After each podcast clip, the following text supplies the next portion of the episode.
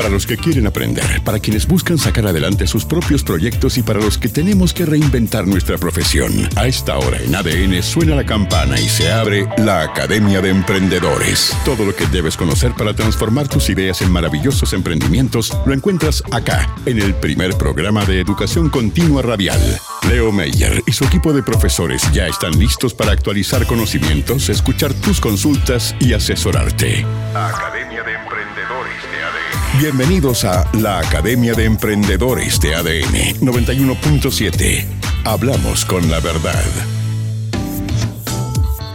Bueno, como no me gusta quedarme con dudas, soy alumno, así que me encantan las preguntas, busqué un profe para que nos ilumine. En la Academia de Emprendedores saludamos al investigador independiente del Instituto de Alta Investigación de la Universidad de Tarapacá, el señor Bruno Díaz. ¿Cómo está, Bruno? ¡Bruno! ¿Está por ahí o no? Uh. Ahí me pillaste, ¿eh? I'm Batman.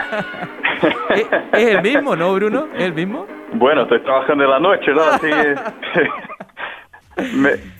Me, me identificaste, ya descubrieron mi identidad secreta, ¿eh? Mira, me costó. Oye, y un acento. A ver, vamos, voy a saludar, voy a saludarte de nuevo. Buenas noches. ¿Ah? Ese, eso eres de nacimiento en Brasil, chileno, te fuiste para allá, ¿cómo es la historia? Sí, soy, no, soy brasileño y ya vivo en Chile ya hace como cinco años. Oye, entonces, y, obviamente, sí. Cuando llegué ya me estaban esperando con todos los símbolos, la señal luminosa de Batman y todo. Oye, tu relación con la astronomía partió en Brasil, en Chile, en Inglaterra, que tuviste un paso también de formación, en Ciudad Gótica. ¿Dónde, dónde te, te concentras en este mundo de la astronomía? Así es, o sea, la, la investigación parte ahí con, con el estudio de física, ¿no? Entonces hice mi, mi graduación en física, magíster y doctorado en astronomía, todo en Brasil, con pasantía acá en Chile, y después postdoctorado en Inglaterra, y volví a Chile finalmente. Desde el dos mil quince estoy acá. Entonces yo he trabajado en el Observatorio Europeo, eh, Universidad en São Paulo, Universidad acá en Chile, en la, la Universidad de Andrés Bello, ahora estoy en la Universidad de Tarapacá. Así que ya tengo un poquito de experiencia en cada lado. Bastante experiencia, pues, Bruno. Oye, y ¿es, es verdad o, o, o cómo podríamos confirmar esto que yo decía? Chile tiene una gran posibilidad, está como prioridad en el mundo por sus cielos. ¿Es tan así? Y eso es verdad. Sí, es verdad que como en pocos años más están en construcción ahora, los mayores telescopios del mundo están ubicados en Chile, ¿no? Están en construcción en ese momento y se va a concentrar el, más del, del cincuenta por ciento de la capacidad astronómica mundial en territorio chileno.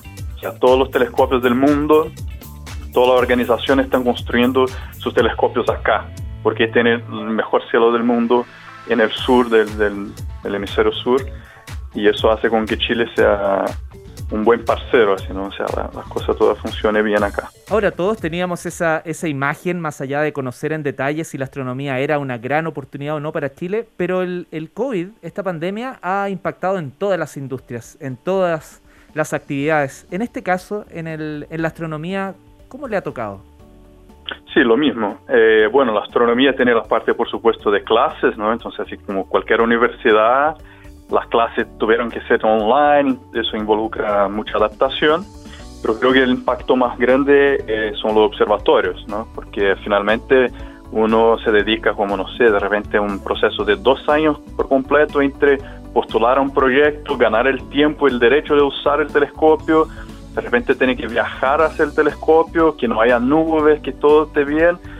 Entonces toda esa logística está complicada y tuvieron que adaptarse. Y también la construcción, como comentaba, que están construyendo más y más telescopios. Eso todo se retrasa porque todo un tema ahí, juntarlo ingeniero, construcción civil, eh, viajes, importaciones de, de piezas que son hechas así como específico para cada cosa. Entonces todo eso es como... está empujando, como todos, ¿no?, a que seamos más creativos para solucionar esos temas y, y seguir adelante. En la Academia de Emprendedores estamos conversando con Bruno Díaz. Él es investigador independiente del Instituto de Alta Investigación de la Universidad de Tarapacá. Tengo muchos temas que podemos hablar, incluso eh, lo digo al aire, después lo revisamos a ver si es posible, pero yo creo que la astronomía, eh, eh, todo lo que tiene que ver con, con la data que nos entrega el cielo, cómo se va a utilizar, eso da para un curso, pues, profesor. Capaz que formes parte de, este, de esta Academia de Emprendedores en un futuro cercano, ojalá puedas y tengas el ánimo. Bueno, un gusto. Um, pero mira, te quiero llevar ahora a, a, al tema asociado a, a, a, a lo que motivó esta conversación central, que es el emprendimiento. Los, los astrónomos eh, en general tienden a ser emprendedores, son investigadores siempre. Eh, ¿Cómo ven más bien la naturaleza del empleo? Eh, ¿Pueden hacer un, no sé si la palabra es exacta, pero un negocio, un, una idea finalmente sobre lo cual sustentar económicamente su futuro? Claro, o sea, el primer, así como el punto interesante, así como del mundo de la astronomía, eh, bastante diferente del mundo corporativo, ¿no? Entonces, en el, en el fondo, una empresa eh, piensa así como, tengo que generar interés y tengo que mantenerme, etcétera. La astronomía como ciencia básica, eso originalmente está como a cargo del gobierno, en el sentido de que es producción de conocimiento, entonces un bien intangible, ¿no? Entonces, producción de, de algo cultural o científico y conocimiento a largo plazo. Por ejemplo, siempre doy el ejemplo de electricidad, por ejemplo, que de física, que es algo que si desenchufamos del mundo ahora de, de la electricidad, es un caos. Seguridad, salud, todo, todo, todo es un caos. Y la electricidad partió con un laboratorio de un científico ahí tratando de ver los efectos que tenía la electricidad, cosas así. Pero no estaba pensando en un negocio, sino que estaba pensando en entender la naturaleza. Así que los astrónomos es lo mismo. Entonces, eso es como el rol de la astronomía. Pero, obviamente, vivimos en un mundo y la plata tiene que manejarse de alguna forma.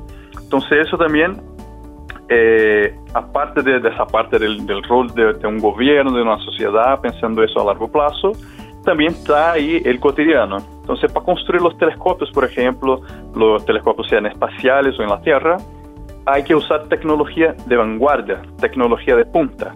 Entonces, hay un contacto directo con la industria, con la, con la ingeniería, para que se produzcan elementos nuevos para suplir una necesidad que, que se ocupa eh, en la astronomía.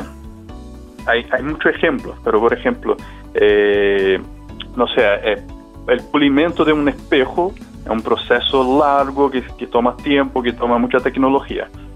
Entonces hubo un, un invento ahí un, para tratar de poner ese proceso más eficiente, y ese invento después se trasladó a ver la curvatura del ojo humano.